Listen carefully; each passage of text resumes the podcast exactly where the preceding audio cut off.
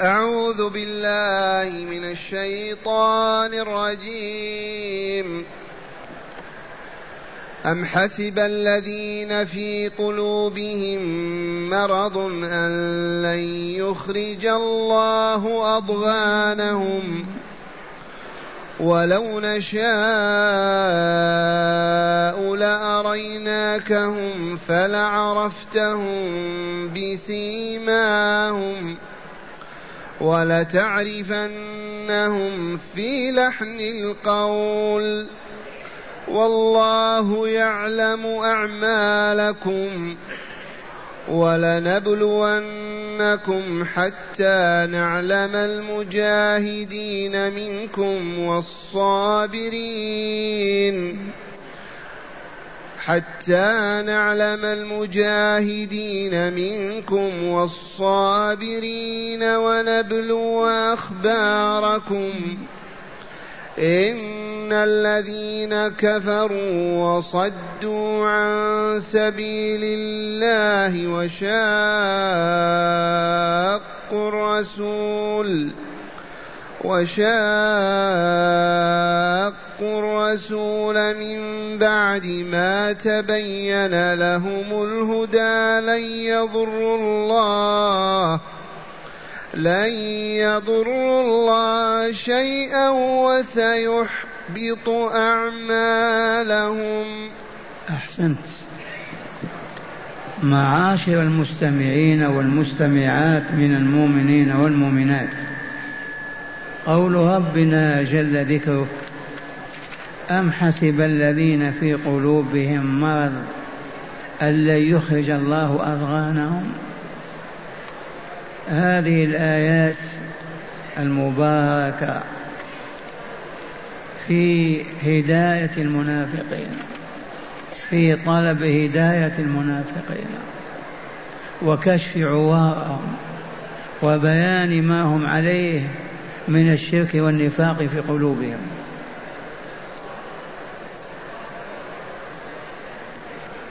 قوله عز وجل أم حسب الذين في قلوبهم مرض ألا وإنهم المنافقون والمراد من المرض ما هو مرض القلوب الجسماني؟ هذا النفاق هذا الشرك هذا الشك والعياذ بالله هذا هو المرض. وقوله أن لن يخرج الله أضغانهم أي يكشف الستار عنهم ويبين للناس حقائدهم وما هم في نفوسهم من المكر والكيد للإسلام والمسلمين. الآيات تنزل بالمدينة وبالمدينة اليهود والمنافقون والمشركون والمؤمنون في بداية الأمر. فهذه الآيات تنقي تنقية كاملة قلوب المنافقين بكشف الستار عنهم وإيضاحة وإيضاح وبيان ما هم عليه لعلهم يؤمنون ويهتدون.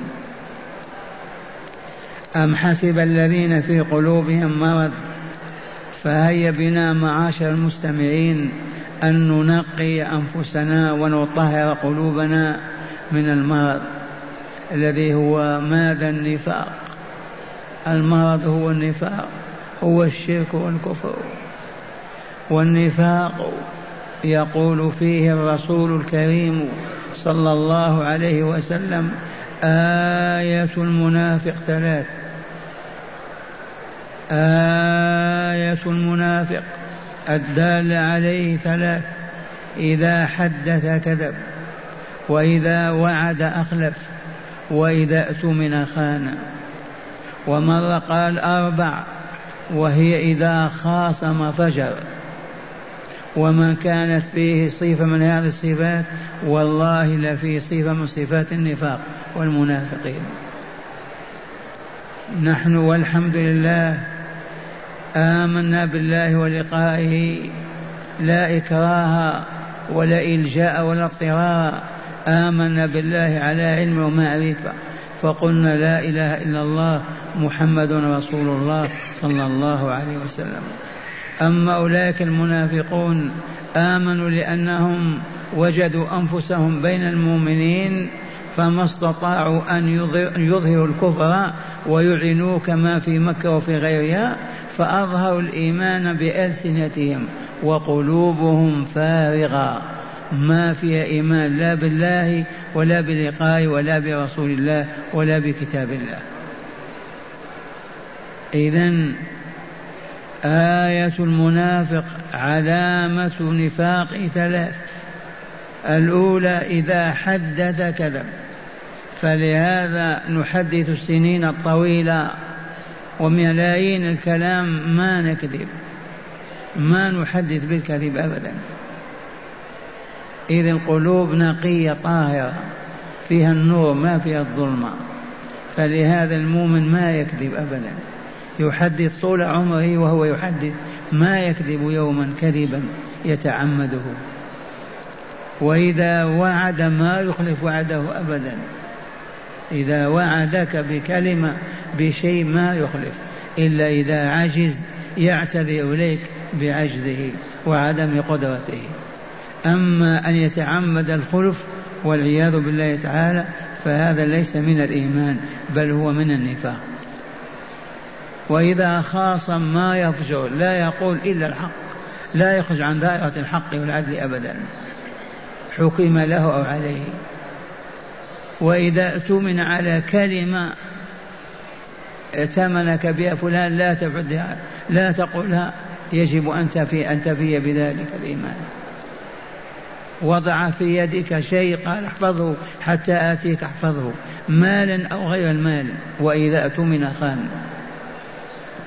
والله تعالى أن يجعلنا من المؤمنين الصادقين وأن يبعدنا من ساحة هؤلاء المنافقين.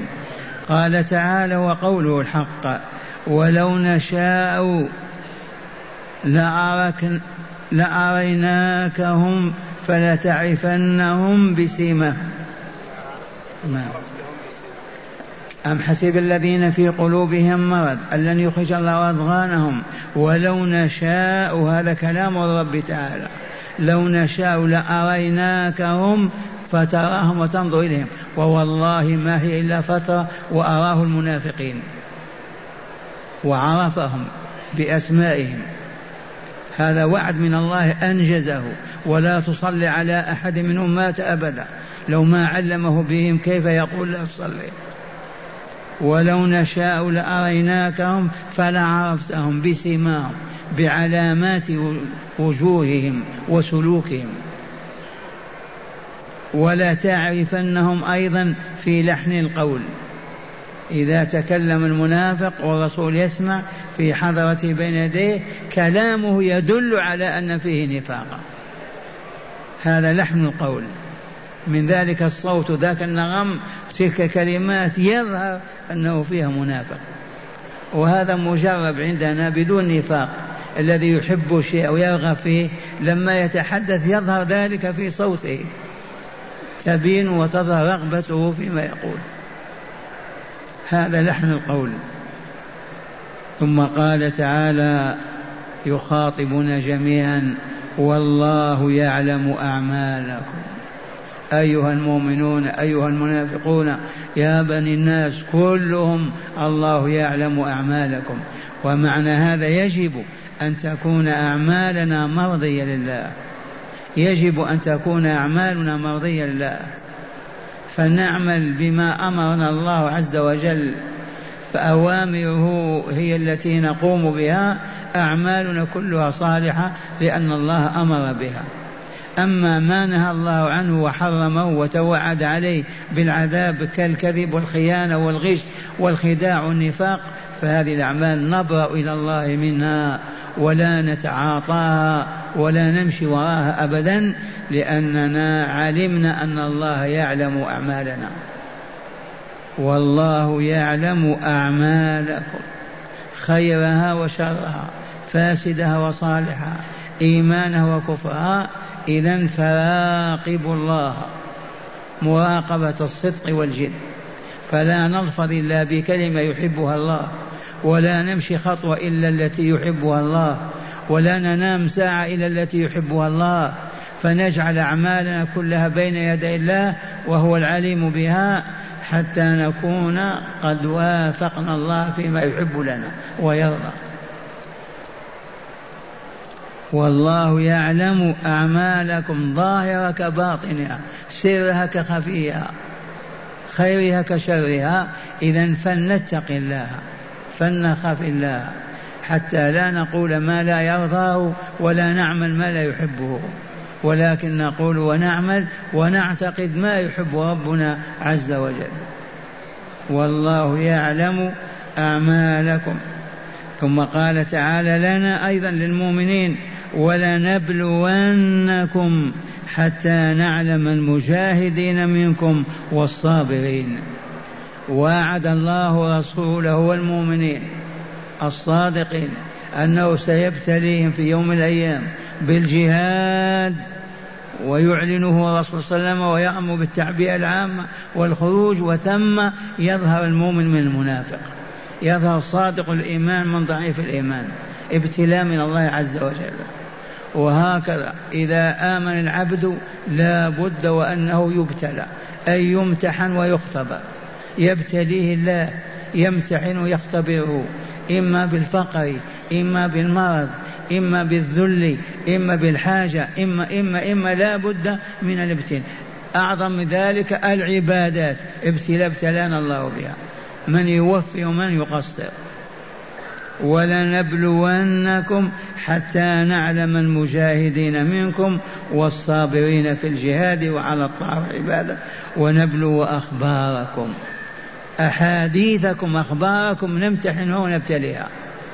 هنا يروى أن أحد التابعين فضيل بن عياض كان إذا قرأ هذه الآية يبكي.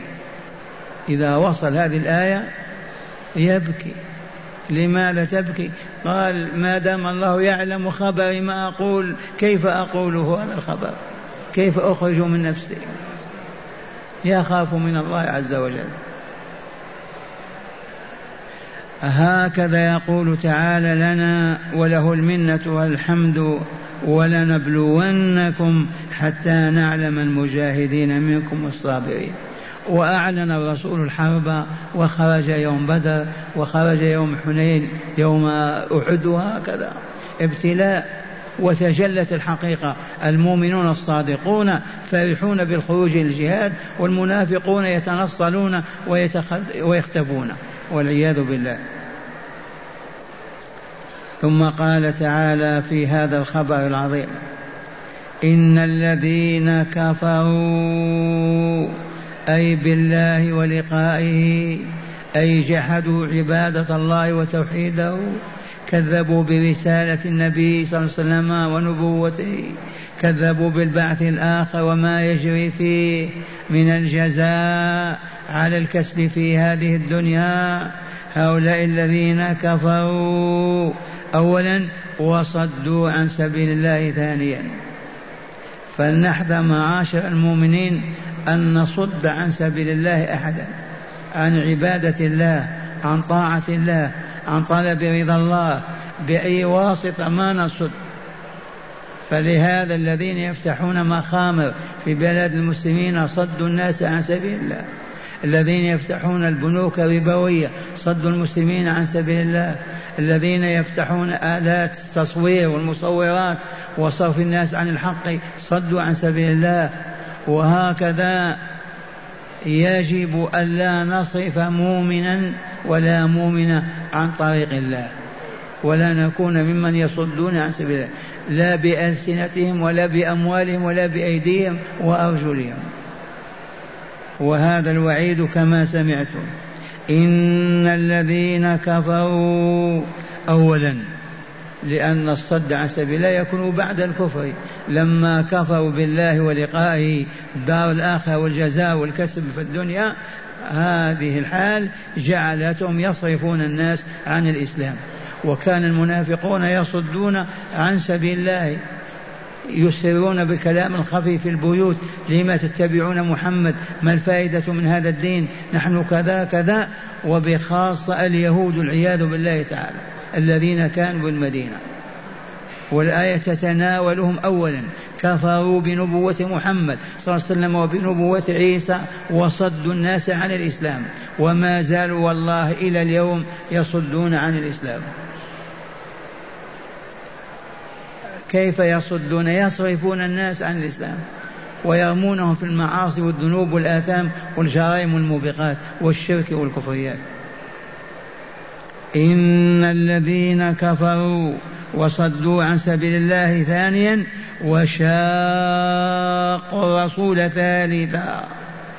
شاقوا الرسول أعلنوا الحرب عليه عادوه ذموه سبوه شتموه وقفوا في جانب وهو في جانب وهؤلاء هم اليهود والمنافقون. أما بالنسبة إلى المؤمنين اليوم ما في مشاقة للرسول صلى الله عليه وسلم. الذين شاقوا أيام كان بينهم. عادوه وحاربوه وقالوا فيه الباطل والسوء وألبوا عليه العداء وكانوا معهم.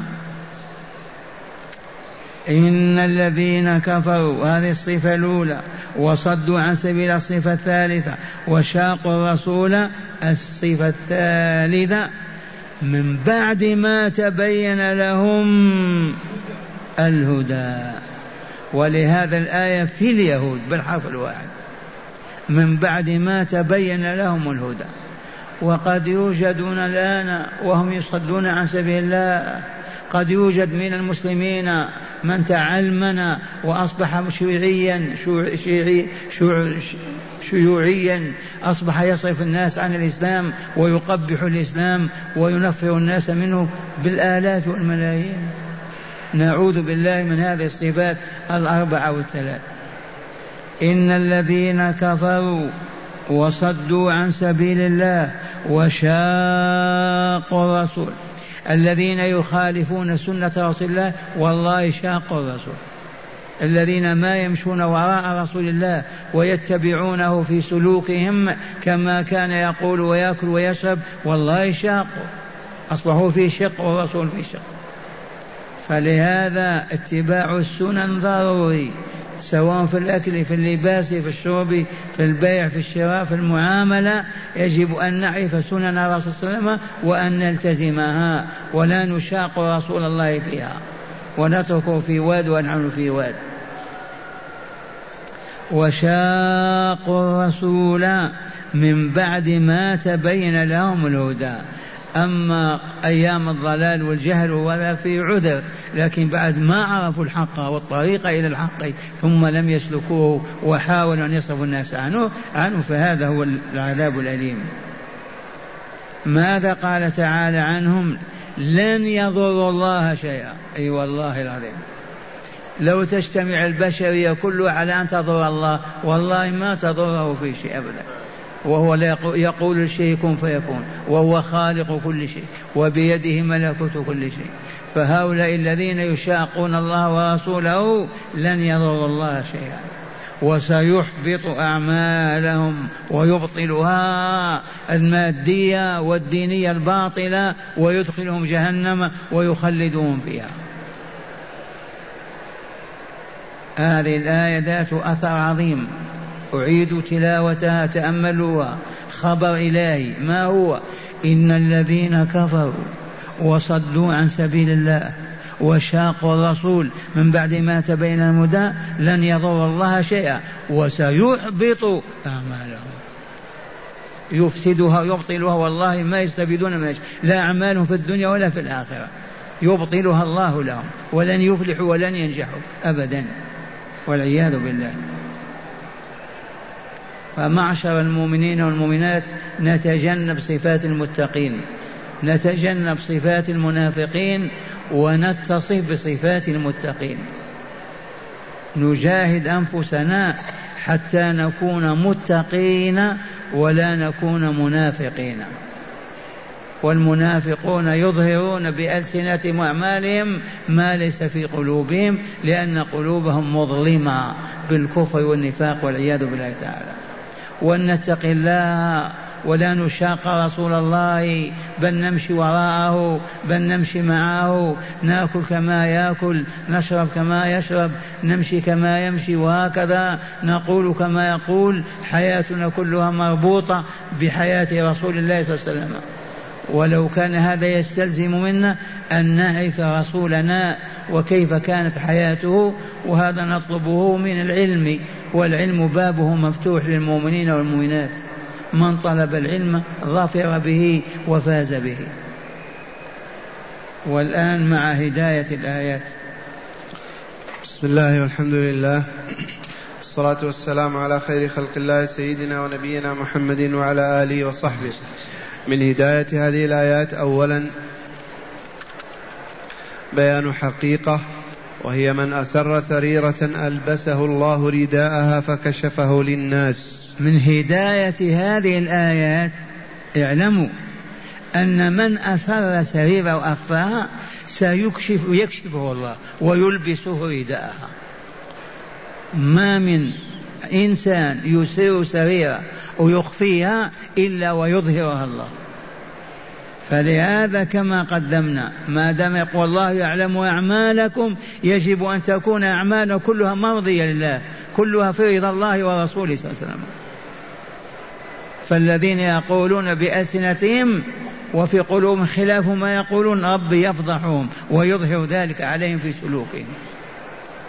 من أسر سرير ألبسه الله رداءها وكشف. نعم. ثانيا من أحب شيئا ظهر على وجهه وفلتات لسانه. هذه حقيقة أيضا علمية قرآنية. من أحب شيئا أظهره الله في سلوكه وعلى لسانه. والله العظيم. من أحب الآخرة والله تتجلى ذلك الحب في سلوكه. من أحب الدنيا وشهواتها والله لا يتجلى ذلك في سلوكه ومنطقه. حقيقة لا بد منها. من أحب الغش والخداع لا بد وأن يظهر ذلك في سلوكه وفي وجهه. من أحب الطهر والصلاح والتقوى والله يتجلى ذلك في سلوكه ووجهه. من هداية هذه الآية. نعم. ثالثا تقرير قاعدة. وهي أنه لا بد من الابتلاء لمن دخل في الإسلام ليكون الإيمان ليكون الإيمان على حقيقته لا إيمانا صوريا أدنى فتنة تصيب صاحبه يرتد بها عن الإسلام. على الذي يدخل في الإسلام عليه أن يتهيأ للابتلاء وليصبر حتى يكون دخوله في الإسلام دخولا حقيقيا. وإلا سيبتلى في يوم من الأيام يخرج من الإسلام. اذا من دخل في الإسلام سوف يبتلى. فعليه أن يصبر. يؤمر بالصلاة يصليها والليالي باردة. يؤمر بالزكاة يخرج ماله من جيبه. يؤمر بالجهاد يقول الله أكبر يخرج مع المجاهدين. يؤمر بغض الطرف يغض طرفه. يؤمر بالصبر يصبر. وهكذا لأن دخوله في الإسلام ابتلاء. فإن صبر نجا ونجح وإن عاجز ارتد وانتكس والعياذ بالله. نعم. قال الشيخ كان الفضيل بن عياض رحمه الله تعالى إذا قرأ ونبلو أخباركم بكى وقال اللهم لا تبتلينا فإنك إذا بلوتنا فضحتنا وهتكت أستارنا. وأخيرا أعمال المشرك والكافر باطلة لا ثواب خير لا ثواب عليها لأن الشرك محبط للأعمال الصالحة. أخيرا أعمال الكفار والمشركين باطلة. والله لا يستفيدون منها شيئا. أما في الدنيا فقد يحرمون من نتاجها. لكن العبر بالدار الآخرة والله ما يستفيدون من أعمالهم في الدنيا شيئا. وذلك لقول الله تعالى لئن أشركت لا يحبطن عملك ولا تكونن من الخاسرين. فأعمال الكفار أعمال المشركين بنوا المساجد بنوا مدارس فعلوا كل هذا لا يثابون عليه ولا يجزون به يوم القيامة. لماذا؟ لأن الكفر هو العلة والشرك علة مفسدة للعمل مبطلة للنتائج. إذا فهيا نحقق كلمة لا إله إلا الله أي لا نعبد إلا الله عز وجل بما شرع وبذلك نكون من المتقين أولياء الله البراء اللهم حقق لنا ذلك يا رب العالمين.